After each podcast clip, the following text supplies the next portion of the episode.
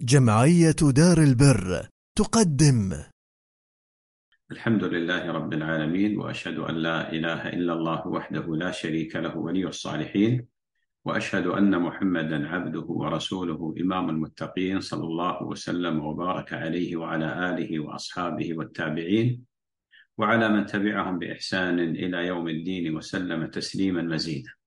أما بعد فإنني أحمد الله تعالى وأشكره وأثني عليه الخير كله الذي يسر لهذا اللقاء والإجتماع بالإخوة والأخوات عبر هذا البرنامج ضمن هذه السلسلة التي تقوم عليها إدارة الثقافة أو الإدارة الثقافية بجمعية دار البر إدارة الثقافة بجمعية دار البر. سائلا الله عز وجل لهم التوفيق والسداد.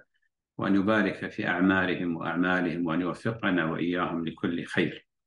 إخواني وأخواتي كما هو معنون للمحاضرة فيما يتعلق بحقوق كبار السن انطلاقا من قول النبي صلى الله عليه وسلم ليس منا من لم يوقر كبيرا. لا بد أن نعلم بأن شريعة الإسلام شريعة عظيمة ولذلك شريعة الإسلام جاءت بتوفير الحقوق لذويها وإعطاء الواجبات لمستحقيها ونظمت حياة الإنسان تنظيما عجيبا. رتبت علاقة الإنسان بربه وذلك بأن يؤدي الحقوق التي لله عز وجل. وهذا أعظم الحقوق وأجل الحقوق حق الله سبحانه وتعالى. ثم حق النبي صلى الله عليه وآله وسلم ثم بعد ذلك تبدأ حقوق حقوق أخرى مثل حق الوالدين وحق حق الوالدين وحقوق الأرحام وحقوق الجيران وحق الطريق وحقوق حقيقة كثيرة جدا حق الزوجة وحق الزوج وحق الأولاد. ومن جملة الحقوق التي جاءت الشريعة بالتنبيه عليها بل والتأكيد عليها ما يتعلق بحقوق كبار السن. الذين بلغوا يعني الشيخوخة وبلغوا سنا متأخرة فأكدت على هذا الحق وجاءت جملة عظيمة آه، من النصوص في القرآن والسنة لتبين حق هذه الفئة من من المسلمين الذين دلفوا إلى سن متأخرة. ولا شك بأن الله عز وجل من سننه الكونية قدرية أن خلق الإنسان وجعله يمر بثلاثة مراحل. المرحلة الأولى مرحلة الضعف وهي مرحلة الطفولة والمرحلة الثانية مرحلة القوة وهي مرحلة الشباب والكهولة والمرحلة الثالثة مرحلة الضعف يعني بمعنى أنه يرجع الإنسان إلى حالة من الضعف كما بدأ. ولذلك يقول جل وعلا الله الذي خلقكم من ضعف ثم جعل من بعد ضعف قوة. ثم جعل من بعد قوة ضعفا وشيبة ضعفا وشيبة ولذلك الإنسان سبحان الله العظيم يرد إلى حالة من الضعف بعدما يرتقي في في يرتقي في سلم القوة ويرتقي جبل القوة وهي فترة الشباب تبدأ مرحلة ال ال الانهيار انهيار القوة فيرجع إلى حالة من الضعف ولذلك يصعب عليه كثير من الأشياء يصعب على كبير السن كثير من الأشياء التي كان يقدر عليها في فترة الشباب والفتوة. وهذه سنة الله عز وجل في الخلق والعباد.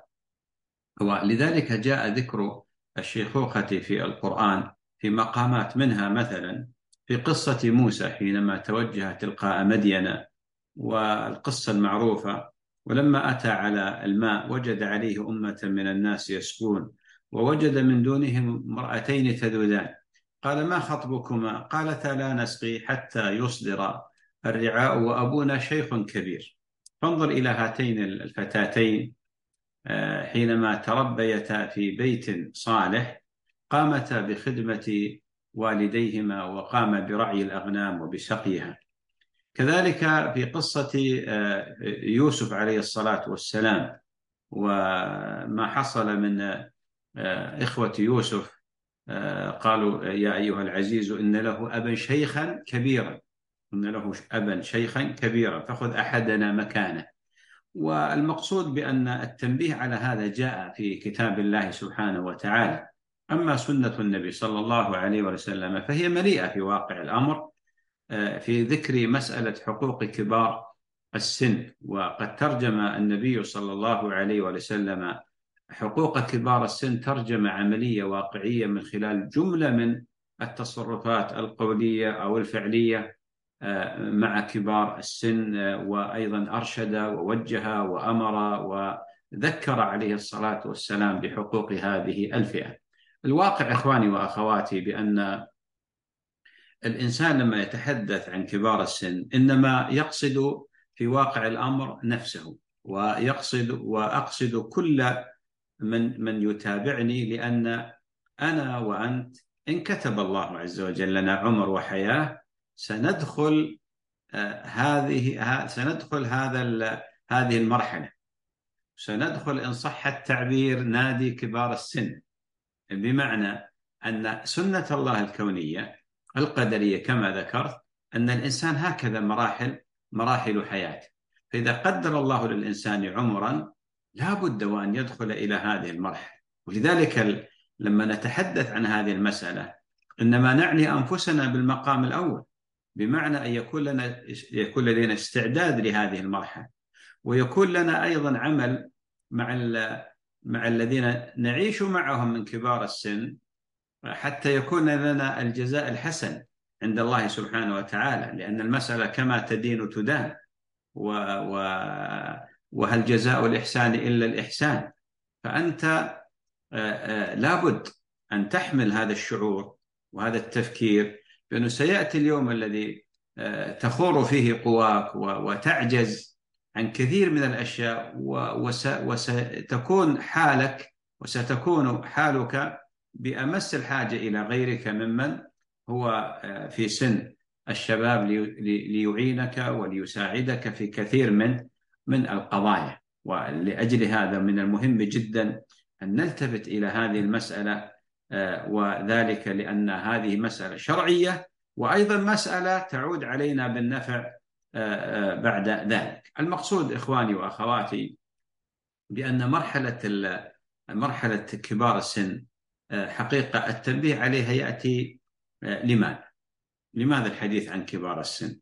أولا لأن كبير السن في واقع الأمر قد يغفل عنه خاصة في زماننا نحن هذا الذي التهى فيه الناس في الدنيا في المغريات والمشوشات والمشغلات والصوارف فأهملت شريحة كبيرة جدا كبار السن سواء كانوا من الآباء والأمهات من الأجداد والجدات من الأرحام من غير الأرحام أيضا.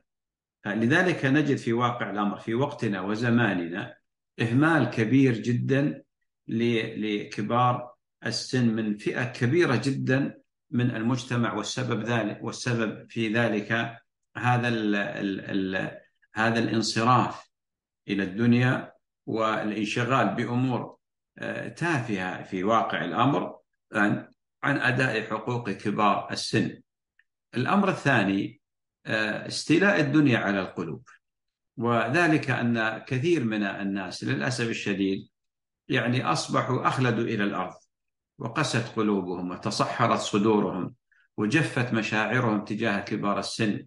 ولذلك همهم الأكبر وشغلهم الشاغل وقلقهم الساهر جمع الدنيا وعدم الاعتناء بحقوق كبار السن.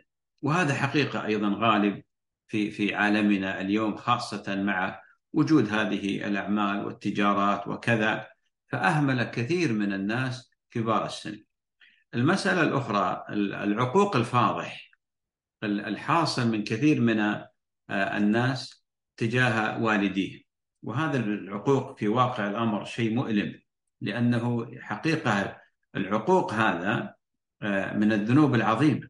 ولذلك لما نتأمل في نصوص القرآن والسنة نجد بأن الله تعالى يذكر حق الوالدين بعد حقه غالبا وذلك لمكانة الوالدين لأن الله تعالى جعل الوالدين سببا من أسباب وجود الإنسان في هذه الدنيا.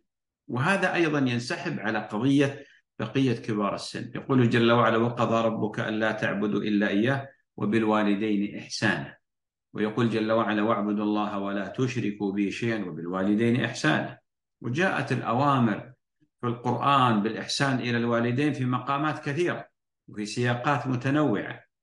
ولذلك للأسف الشديد برز العقوق كمرض اجتماعي آه، عند كثير من الناس. وبعض الناس يعتقد بأن العقوق هذا أمر يعني آه، ليس بذاك الذنب الذي الذي يمكن أن أن أن يعني يعاقب عليه الإنسان أو يجازى عليه الجزاء الذي يعاقب على الزاني والسارق وشارب الخمر وفاعل كثير من المنكرات والواقع بأن العقوق ذنب عظيم. ويقول جل وعلا فهل عسيتم إن توليتم أن تفسدوا في الأرض وتقطعوا أرحامكم؟ أولئك الذين لعنهم الله فأصمهم وأعمى أبصارهم. فلذلك للأسف هذا موجود.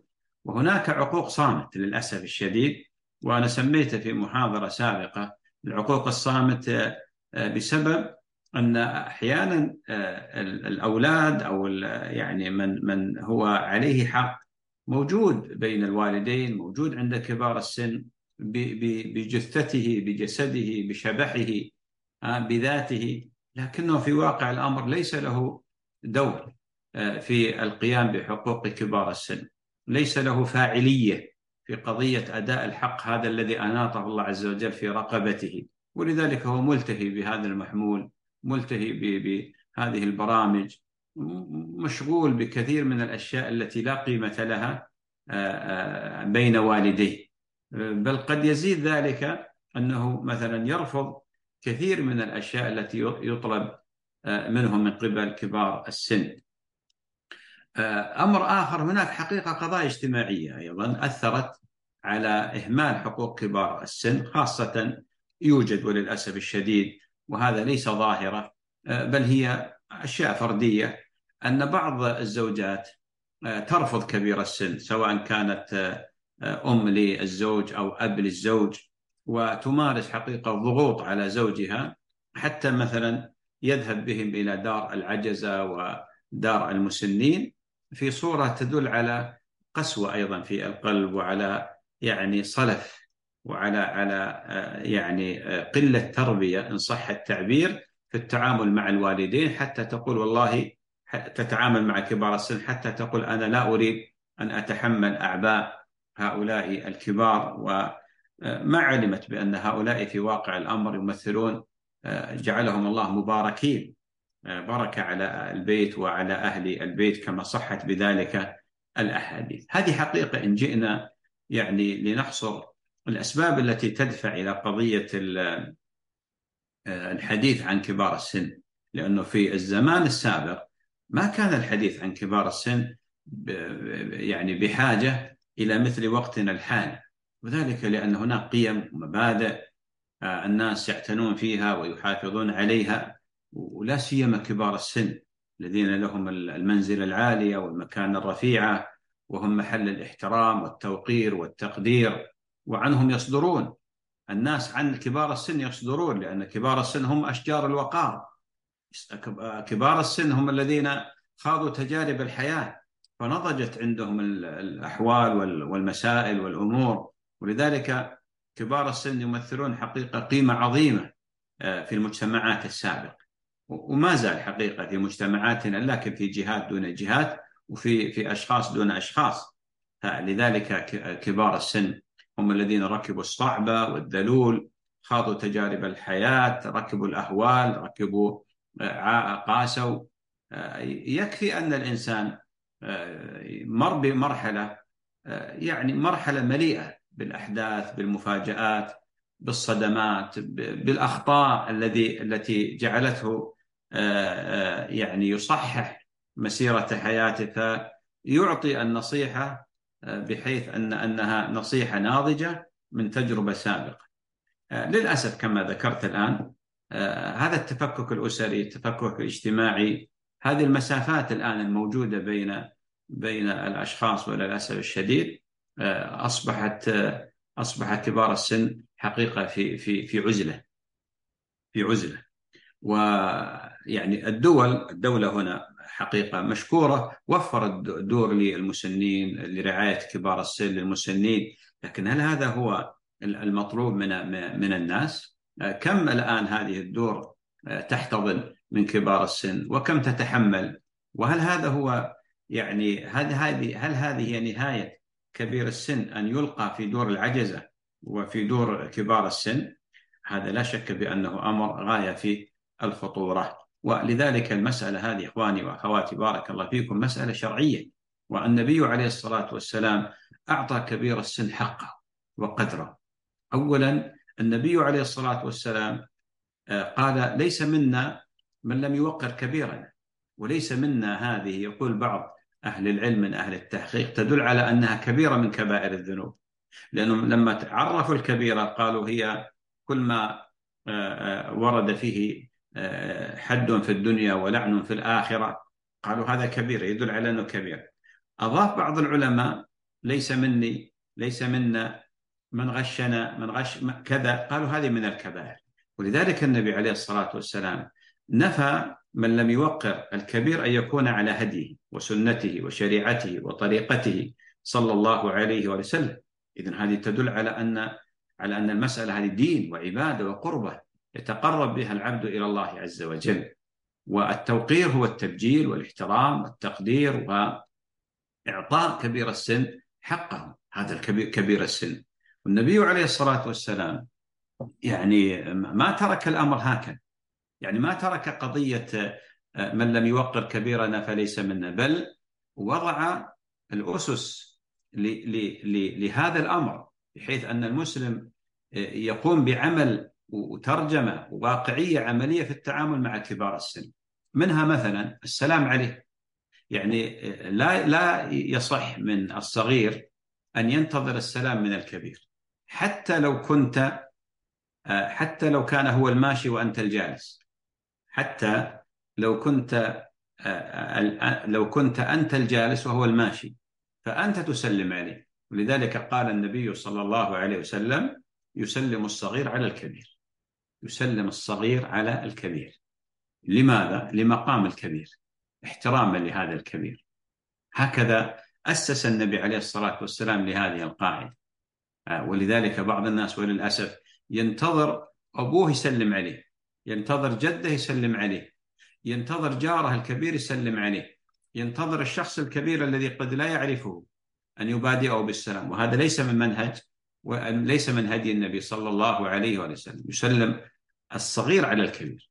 الأمر الثاني النبي عليه الصلاة والسلام من جملة ما كان يأمر به أن يقدم الكبير في الحديث. الكبير في السن هو الذي يتقدم في الحديث. ولا يجوز للإنسان أن يقطع الحديث على الكبير أو أن يتقدم بين يدي الكبير. لاحظ إلى هذا الحد النبي عليه الصلاة والسلام في قصة طبعا آه، آه، قصة يعني حصلت حادثة في عهد النبي عليه الصلاة والسلام. فاجتمع ولي الدم مع من كان مع أخويه مع مع من كان مع أخيه.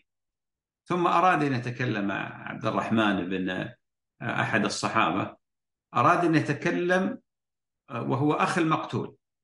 أخ المقتول. أراد أن يتكلم فقال له النبي عليه الصلاة والسلام كبر كبر. يعني اجعل الذي أكبر منك يتكلم. اجعل الذي أكبر منك يتكلم.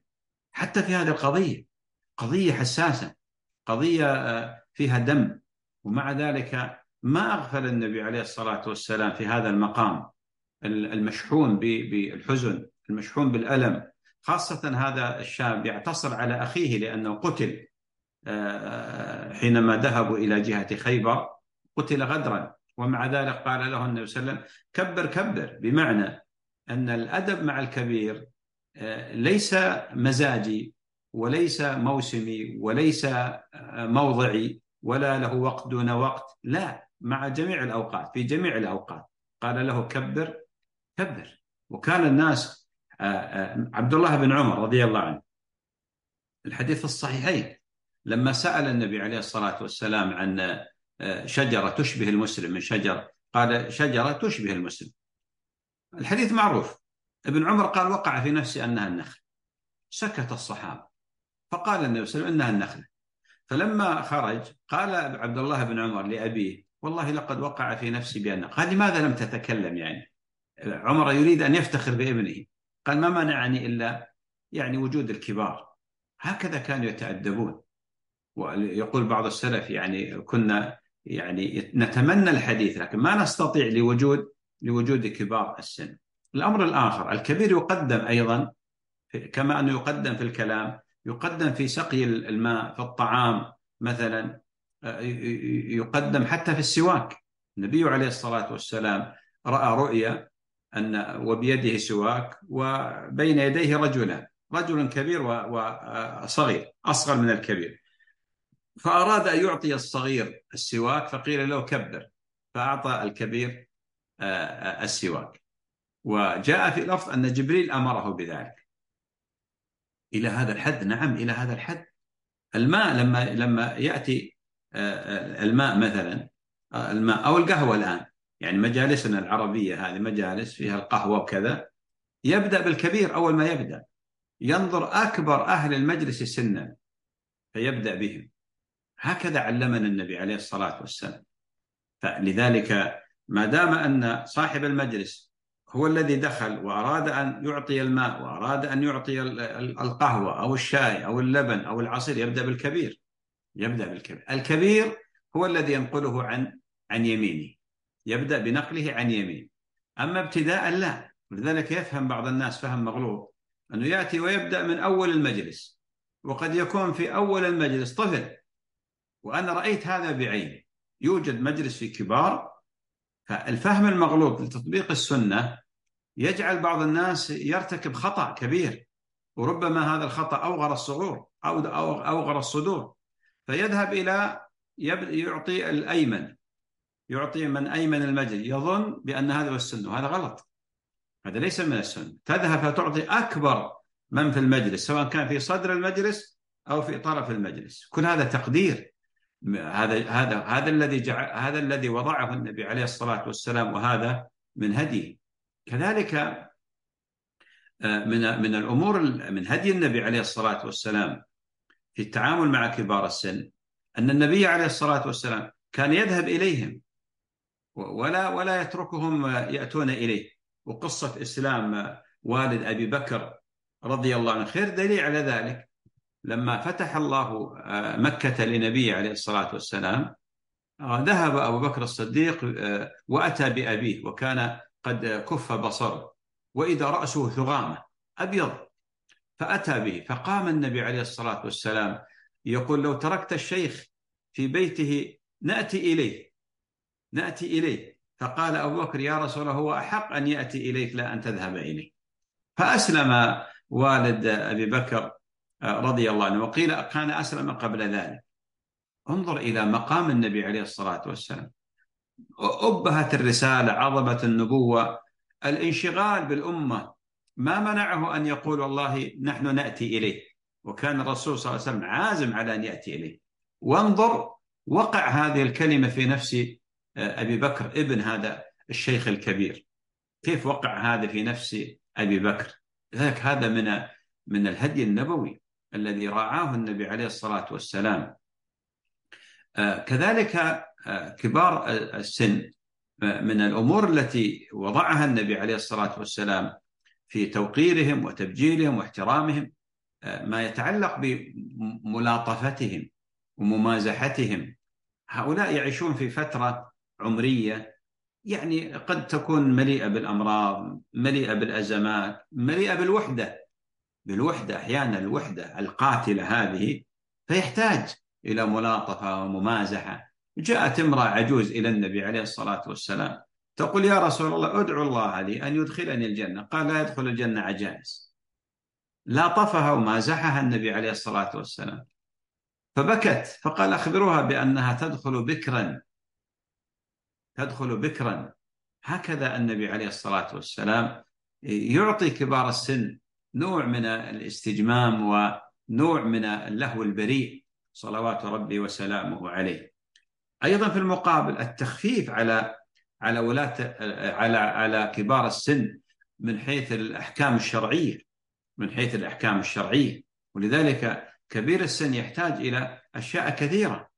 آه، هو هو لا لا يستطيع أن يقوم ببعض العبادات كما يقوم الشباب. كما يقوم الشباب. ذلك قصة المجادلة خولة بن ثعلبة مع زوجها أوس بن الصامت. لما قال يا رسول الله وهل أهلكني إلا الصوم؟ في مسألة الكفارة. ما شدد عليه النبي عليه الصلاة والسلام وما عاقبه وما قال لا بد أن تصوم. نقله إلى إلى ما يقدر ويستطيع وهي الكفارة. الكفارة. الأعرابي هذا الذي جاء وهو كبير في السن آه، لقي النبي عليه الصلاة والسلام فقال يا رسول الله ما تقول في رجل آه، آه، يعني ما ترك شيء من الفجرات والغدرات إلا وارتكبه. يعني هذا الرجل, الرجل لما أتى النبي عليه الصلاة والسلام وهو شيخ كبير يظهر والله أعلم أنه مستودع معاصي متلطخ بالذنوب يقول كل غدرة وكل وكل فجور ارتكبته. فماذا قالوا له النبي هل صد عنه؟ هل أشاح بوجهه عنه؟ هل قطب جبينه؟ هل اكفر اكفهر وجه النبي صلى الله عليه وسلم؟ أبدا. قال تشهد أن لا إله إلا الله؟ قال نعم أشهد أن لا إله إلا الله وأن مح وأشهد أنك رسول الله. قال يعني يكفيك هذا. قال مع غدرات فجرتي قال نعم هذه كفارة لك. ما سبق لأن الإسلام يجب ما قبل.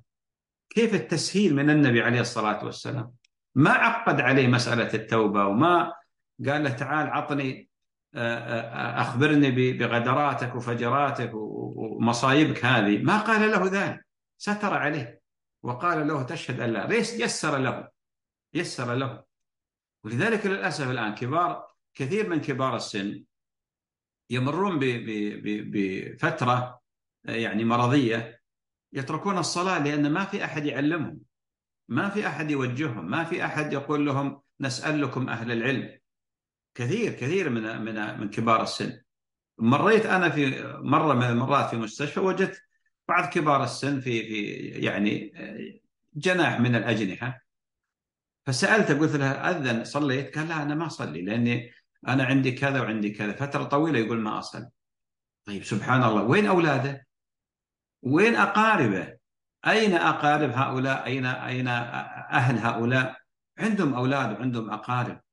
يعني الآن الاهتمام فقط في الدنيا هذا أهم شيء خاصة المرحلة السنية هذه اللي يحتاج أن يكون الإنسان فيها أقرب إلى الله عز وجل من أي مرحلة آه، ماضية. هذا لو لو قدر الله وانتقل للدار الآخرة آه، آه، انتقل وهو تارك للصلاة قد يعني يحاسب أهله على على على تركه منغمسا في الجهل. هذا حق. لذلك عندنا نماذج كثيرة في سنة في سنة النبي عليه الصلاة والسلام في قضية رفع الحرج.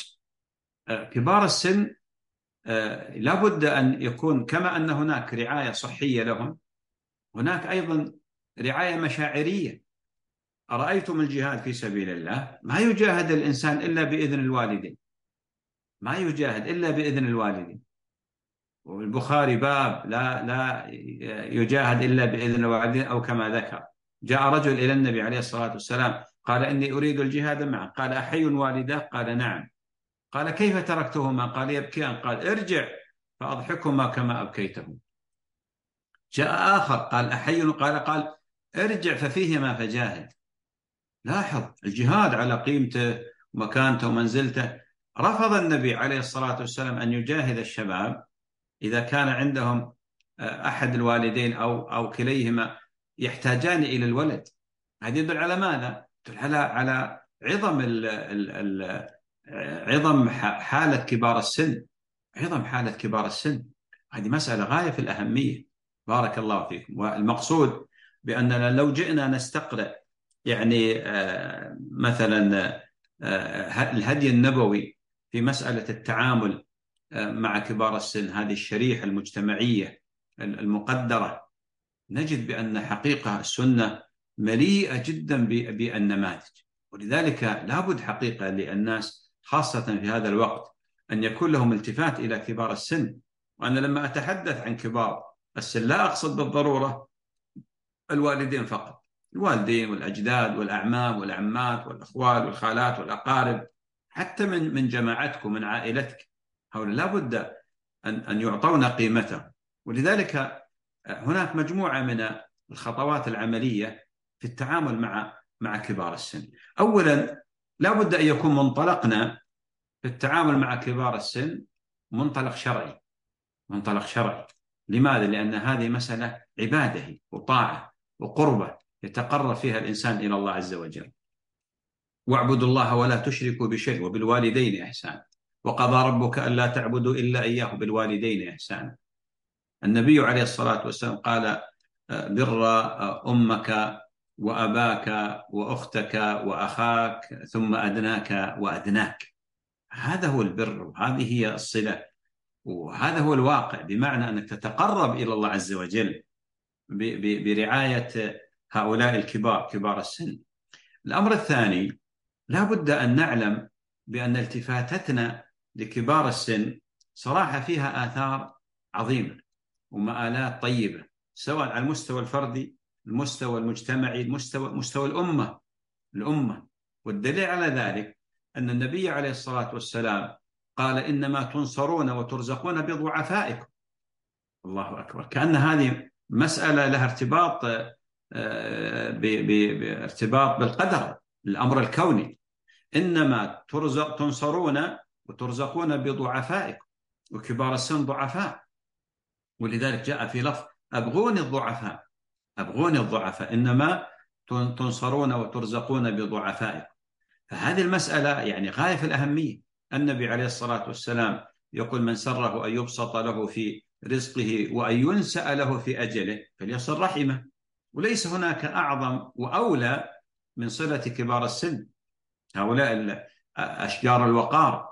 هؤلاء الذين يعني وصلوا إلى مرحلة آه، سنية متأخرة. في واقع الأمر يعني ما بقي أقل مما ذهب ما بقي أقل مما ذهب. ولذلك الإنسان لما يتعبد الله عز وجل بتوقير واحترام كبار السن إنما المنطلق شرعي وديني. وكذلك ينظر إلى الأثر البركة في العمر البركة في المال البركة في الأولاد في الأهل. تتسع دائرة البركة حتى تعم المجتمع والوطن والبلد. أمر آخر ذكرت أنا يعني المحت إلى هذا فيما يتعلق بأن المسألة هي جزاء. هل جزاء الإحسان إلا الإحسان؟ إلا الإحسان.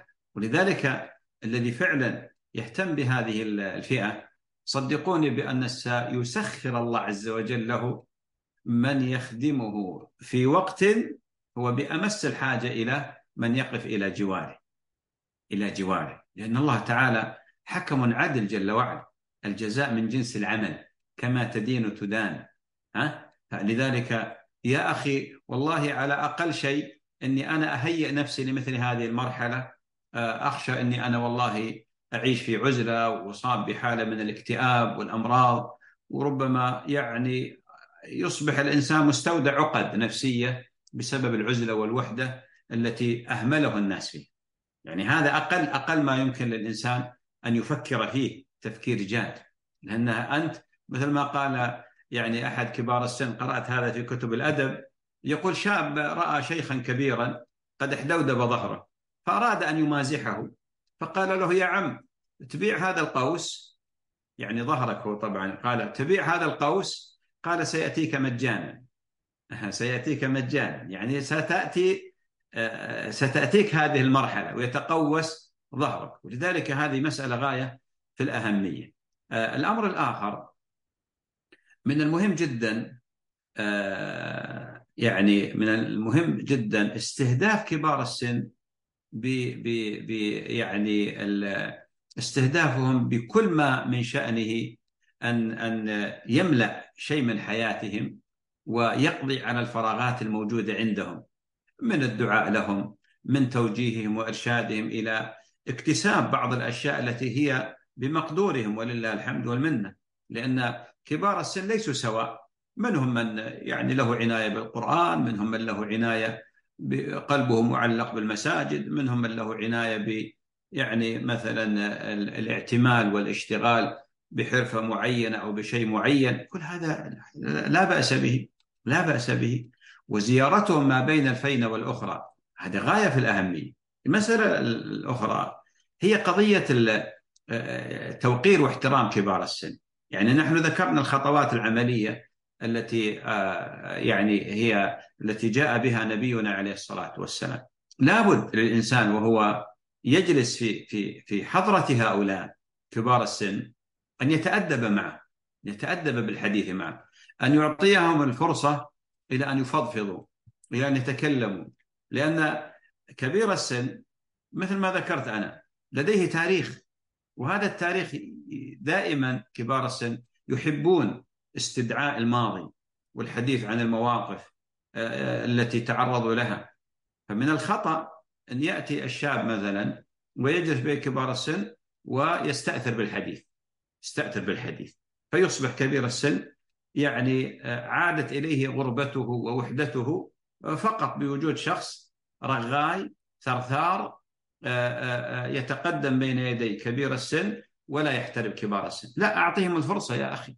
أعطهم الفرصة يتكلمون أعطهم الفرصة يعطونك أنت يعني تجاربهم. تقطفها تجارب خمسين وسبعين وثمانين سنة وتسعين سنة تقطفها في لحظة تستفيد منها تجعلها منهج في حياتك.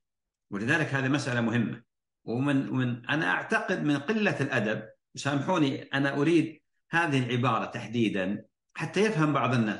من قلة الأدب إني أجلس أنا معك مع والدي أو مع أجدادي أو مع كبير السن والمحمول بيدي ها وأهمل والدي أو أنني أفتح التلفاز أو شيء وأترك والدي أتابع شيء وأهمل والدي ما فائدة حضورك؟ ما فائدة وجودك إذا كنت مشغول بالجوال أو المحمول أو التلفاز؟ ما الفائدة من ذلك؟ يعني وجودك كعدمك. صحيح أنت بشبحك وجثمانك وجسدك الفقير من المشاعر ها؟ موجود موجود. لكن طيب هل هل هل أوصلت نفعا لهؤلاء الكبار؟ ما أوصلت اليه من لذلك هذه مسألة غاية في الأهمية.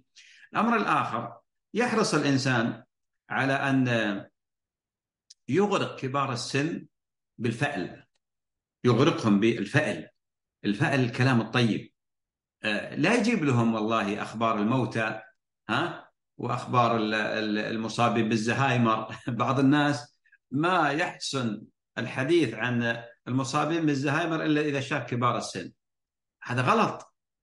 هذا يتنافى مع الحكمة ومع الأدب وإنما المقصود مثل ما يعني كان النبي عليه الصلاة والسلام يقول خيركم من طال عمره وخيركم من طال عمره وحسن عمله. لما رأى النبي عليه الصلاة والسلام العباس يعني آه، في في في آخر عمره عمه عم النبي عليه الصلاة والسلام وجد عنده نوع من اليأس. فيعني كأن العباس تمنى الموت.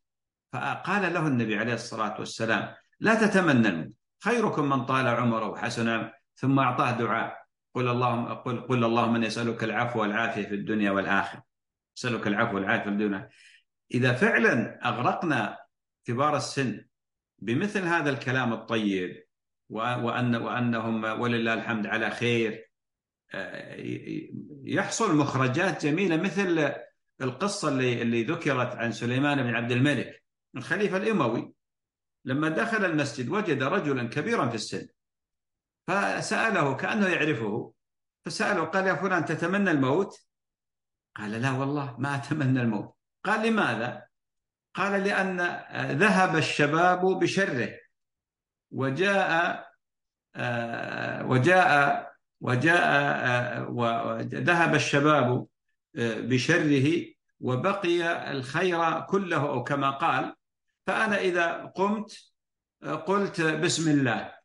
وإذا جلست قلت الحمد لله ما أريد أن أترك هذا. يعني هو يقول أنا مشغل نفسي بطاعة الله. ذهب الشباب بشره وأقبل الشيب بخيره. فأنا إذا قمت قلت.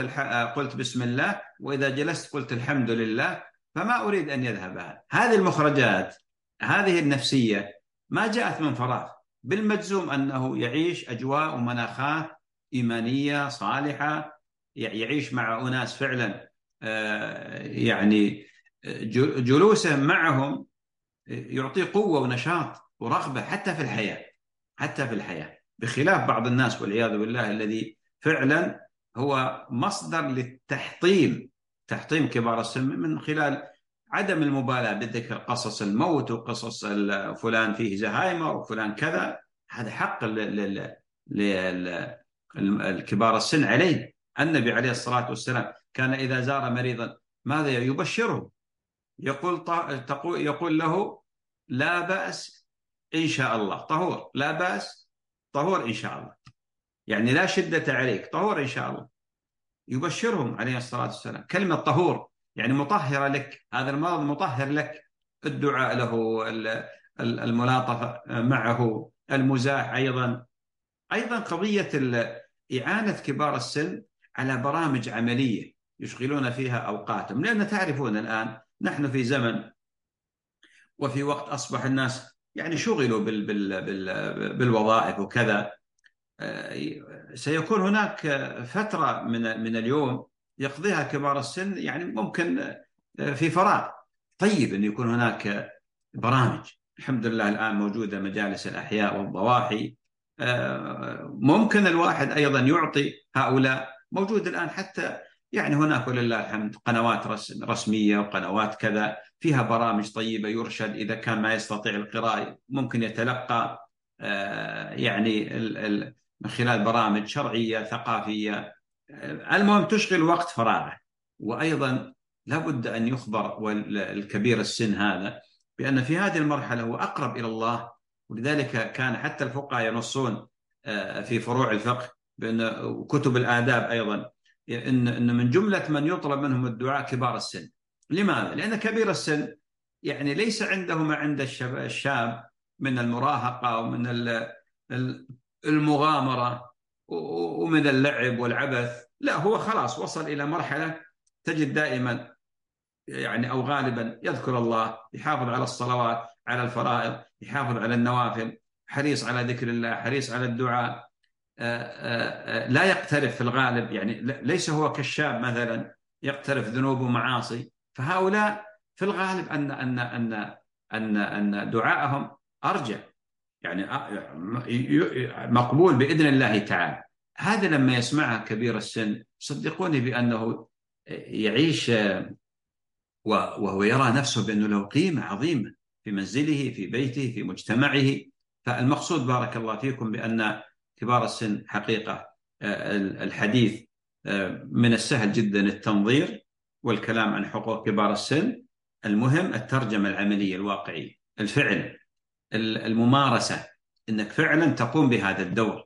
وهذه حقيقة يعني قواعد عامة وخطوط عريضة وتطوافها حقيقة عجلة وإلا هي المسائل أوسع من هذا. لكن لعل إن شاء الله فيما يتعلق بالاسئله التي ستطرح لعل فيها إن شاء الله ما يسد النقص الحاصل في في كلمة هذه سائلا الله عز وجل السداد والتوفيق للجميع وصلى الله وسلم وبارك على عبده ونبيه محمد.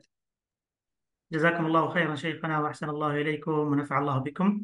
آه لدي بعض الأسئلة، السؤال الأول آه، عند دخولي البيت هل أبدأ السلام على أمي أم جدتي؟ إذا كنت تقصد السلام بالكلام تسلم على الجميع. السلام عليكم ورحمة الله وبركاته.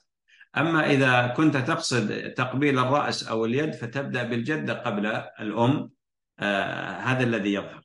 لأن النبي عليه الصلاة والسلام قال كبر كبر. نعم. آه، أحسن الله إليكم شيخنا هنا سؤال آخر وكتب بالعامية. يقول عندنا شواب آه، مسوين المسجد سوالف. وعند نصحهم يتفارقوا كم يوم ثم يعودوا لفعلهم والمصل والمصلين متضايقين. ما نصيحتكم شيخنا؟ وطبعا المساجد لما تبنى لحديث الدنيا وإنما هي للصلاة ولذكر الله إلا إذا كان الحديث يسير مثلا وهم ليسوا يعني ما ما عندهم قدرة على القراءة مثلا يعني لا يشدد عليهم في هذا. أما إذا كان غيبة ونميمة وكذب وضحك ورفع أصوات لا هذا ما ما يصلح. أما حديث مثلا يسير حديث دنيا لا بأس كان الصحابة يتحدثون أحيانا بأمور الدنيا على ألا يكون عادة على ألا يكون عادة. وممكن إمام المسجد يعني يراجع هذه المسألة ويفهمهم بأن لا بأس أنكم تتحدثون حديث لا بأس به لكن تنتبهون على ألا يكون عادة وطبيعة مثلا عادة وتستمرون عليها وإنما الحديث يكون في المجالس. عمر بن الخطاب لما يعني آه، احتاج بعض الصحابة إلى أن يكلم بعضهم بعضا بنى لهم آه، يعني آه، غرفة أو دارا. قال من أراد الحديث يعني حديث الدنيا ينتقل هنا ويترك المساجد للصلاة ولذكر الله. جزاكم الله خيرا شيخنا وأحسن الله إليكم. هل من يزور أمه وأباه مرة في الأسبوع يعتبر عاقا علما بأنه يسكن في منزل مستقل؟ لا هذا لا لا يكون عاق العقوق هو عدم الإنفاق على الوالدين العقوق عدم السلام على الوالدين العقوق هجر الوالدين.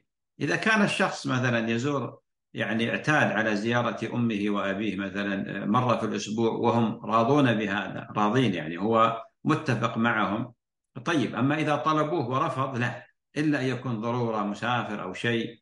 فإذا قالوا له يعني يوم في الأسبوع أنت مشغول وكذا يزورهم. لكن الحمد لله الآن الاتصالات موجودة يتصل بهم ويسمع صوتهم يسمعون صوته ويدعو لهم ويدعون له. فإذا طلبوه حضر. إذا قالوا له تعال يا فلان يحضر. آه، نأخذ سؤال شفهي. الأخ ربيع عبد الرحمن. الأخ ربيع بن عبد الرحمن ممكن تسأل تفتح الميكروفون وتسأل الشيخ. عليكم ورحمة الله. السلام ورحمة الله وبركاته. كيف حالك يا شيخ؟ أهلا وسهلا. أنا ربيع من الجزائر يا شيخ. مرحبا ربيع. هل يجب على الزوجة أن تخدم والد زوجها؟ هو من حيث الأصل لا يجب. يعني من حيث الأصل ما عندنا نص من القرآن والسنة أنه يجب. لكن من حيث المروءة من حيث محبة الزوج من حيث تقدير والدي الزوج من حيث توثيق العلاقات. هذه جرت يعني عادة الناس من قديم الزمان أن المرأة إذا عاشت مع والي مع والدي زوجها أنها تقوم بخدمتهم كما تخدم والديه لكن أنها تأثم على ذلك إذا لم تفعل لا. إنما تأثم على الإساءة عليهم لما تسيء إليهما لما تقوم بالإضرار بهما. لكن حقيقة جرت العادة منذ قديم الزمان. إذا عاشت المرأة مع زوجها في بيت أهل زوجها قامت بالخدمة وتتقرب إلى الله عز وجل بهذا. شيخنا هنا سؤال أيضا. آه، لو كان أبي كبير السن آه، يقوم بأعمال خاطئة كان يكذب أو يقف مع الظالم أو يظلم هل أسكت أو أمنعه؟ عموما أنت بالنسبة للوالد يبقى والد ولذلك لا يجوز لك أن تسيء إليه ولا أن أن أن تغتابه ولا أن تحرض عليه وإنما تنصحه وتحتسب عليه بالطريقة الشرعية. كما قال إبراهيم عليه السلام لأبيه يا أبتي يا أبتي يا أبتي. قال العلماء هذا احتساب من من إبراهيم على أبيه لكن شوف اللطف. يا أبتي يا أبتي يا أبتي. فأنت يعني أدرى بحال أبيك. من الآباء من يسمع الكلام من أولاده إذا نبهوه وذكروه ويستجيب لذلك ويستيقظ من غفلته. من الآباء لا من من والعياذ بالله لا يرى بأن الولد يحق له أن ينصح أباه. عفوا لا يحق نعم الولد أن ينصح أبوه أنه هذا كيف ينصحني أنا وأنا والده مثلا؟ فتكون حكيم في هذا.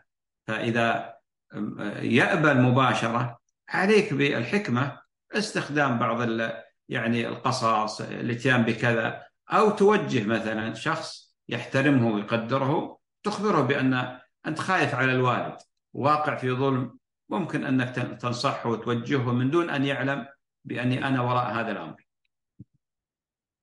آه، شيخنا هنا سؤال أيضا إذا كان كبار السن موجودين موجودين على اليسار هل أبدأ السلام من اليسار أو أطبق السنة وسلم من اليمين إلى اليسار؟ هو القاعدة الشرعية في هذا أن أول ما تبدأ بالسلام على الكبير سواء كان على اليمين على اليسار في صدر المجلس هذا هو. وبعض العلماء يرى بأن ما دام إذا دخلت مجلسا كبيرا تبدأ باليمين حتى تنتهي يعني بآخر المجلس. وطبعا دخول المجلس يكفي السلام لكن إذا كان هناك مصافحة فتبدأ بالكبير تبدأ بيسلم الصغير على الكبير. أقوم بزيارة جدتي وهي فاقدة للوعي عدة مرات وهي فاقدة للوعي عدة مرات في الشهر. فهل يعتبر ذلك من سوء الأخلاق؟ وهل يجب أن أزيد في زيارتها؟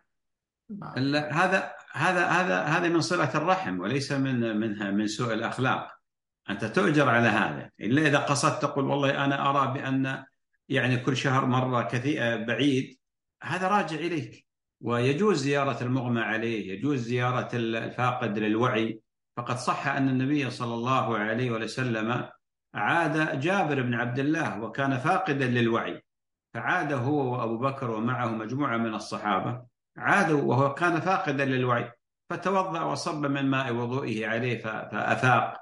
ولذلك اللي فاقدين الوعي اللي فيهم زهايمر أو اللي عنده غيبوبة هذا يزار. هذا يزار. ولذلك هذا من السنة.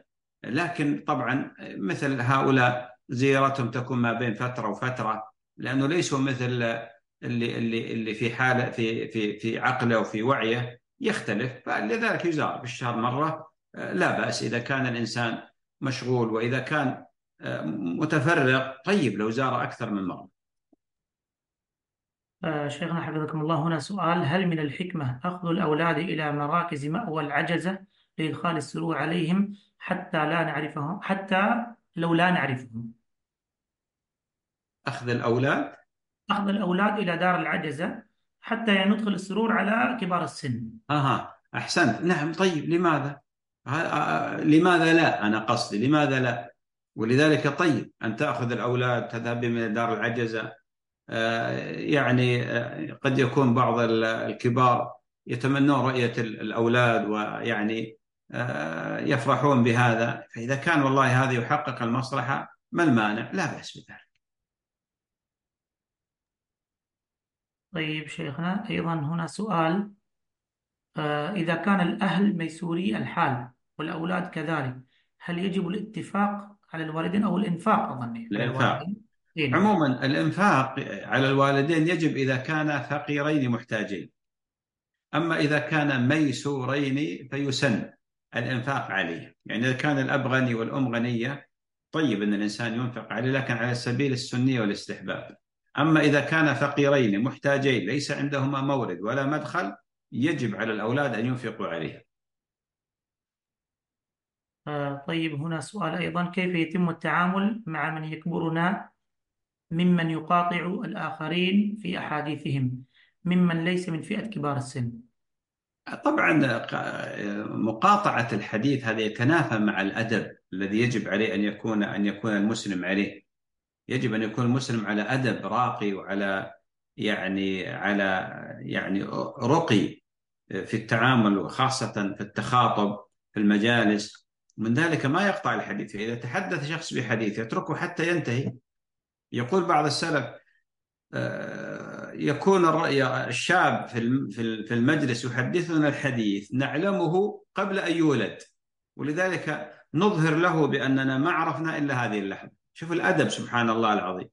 للأسف الشديد بعض الشباب عند هذه الصفة القبيحة وهي المقاطعة يقاطع من من يتحدث سواء كان صغيرا أو كبيرا.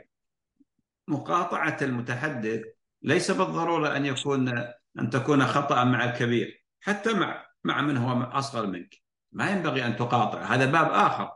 بارك الله فيك. آه نأخذ سؤال شفهي من الأخ آه علي السعدي أبو هديب. ممكن تفتح الميكروفون؟ السلام عليكم ورحمة الله وبركاته. السلام ورحمة الله وبركاته. حياكم الله شيخ جزاكم الله خير.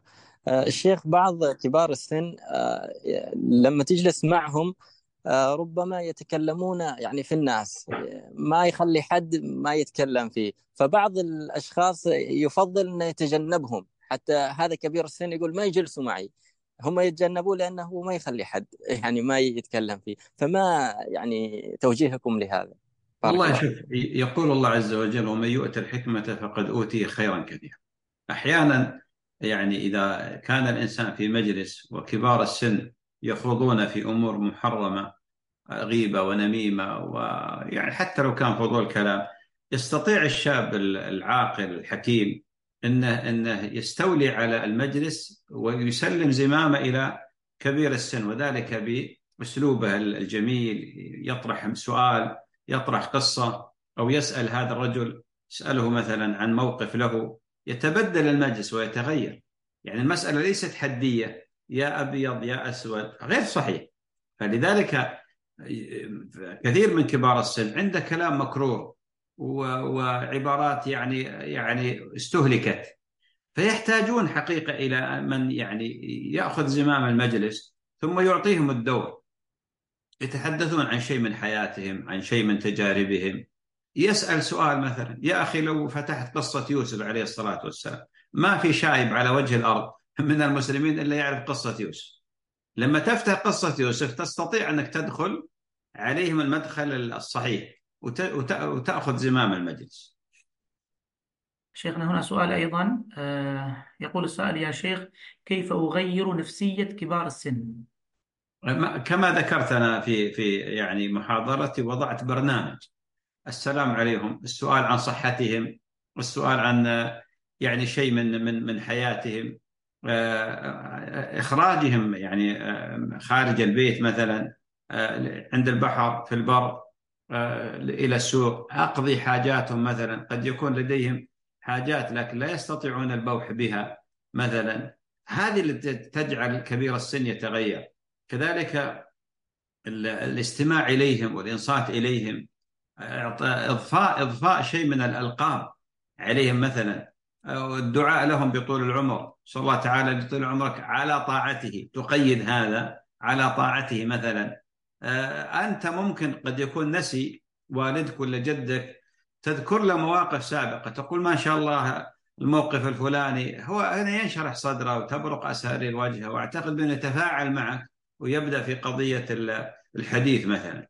آه، السفر به إلى العمرة. السفر به مثلا إلى حتى لو كان نزهة هذا كله أعتقد بأنه يغير يعني من من من الصعوبة التي يواجهها بعض كبار السن السؤال آه، الأخير شيخنا هل من كتاب تنصح بقراءته في بر الوالدين؟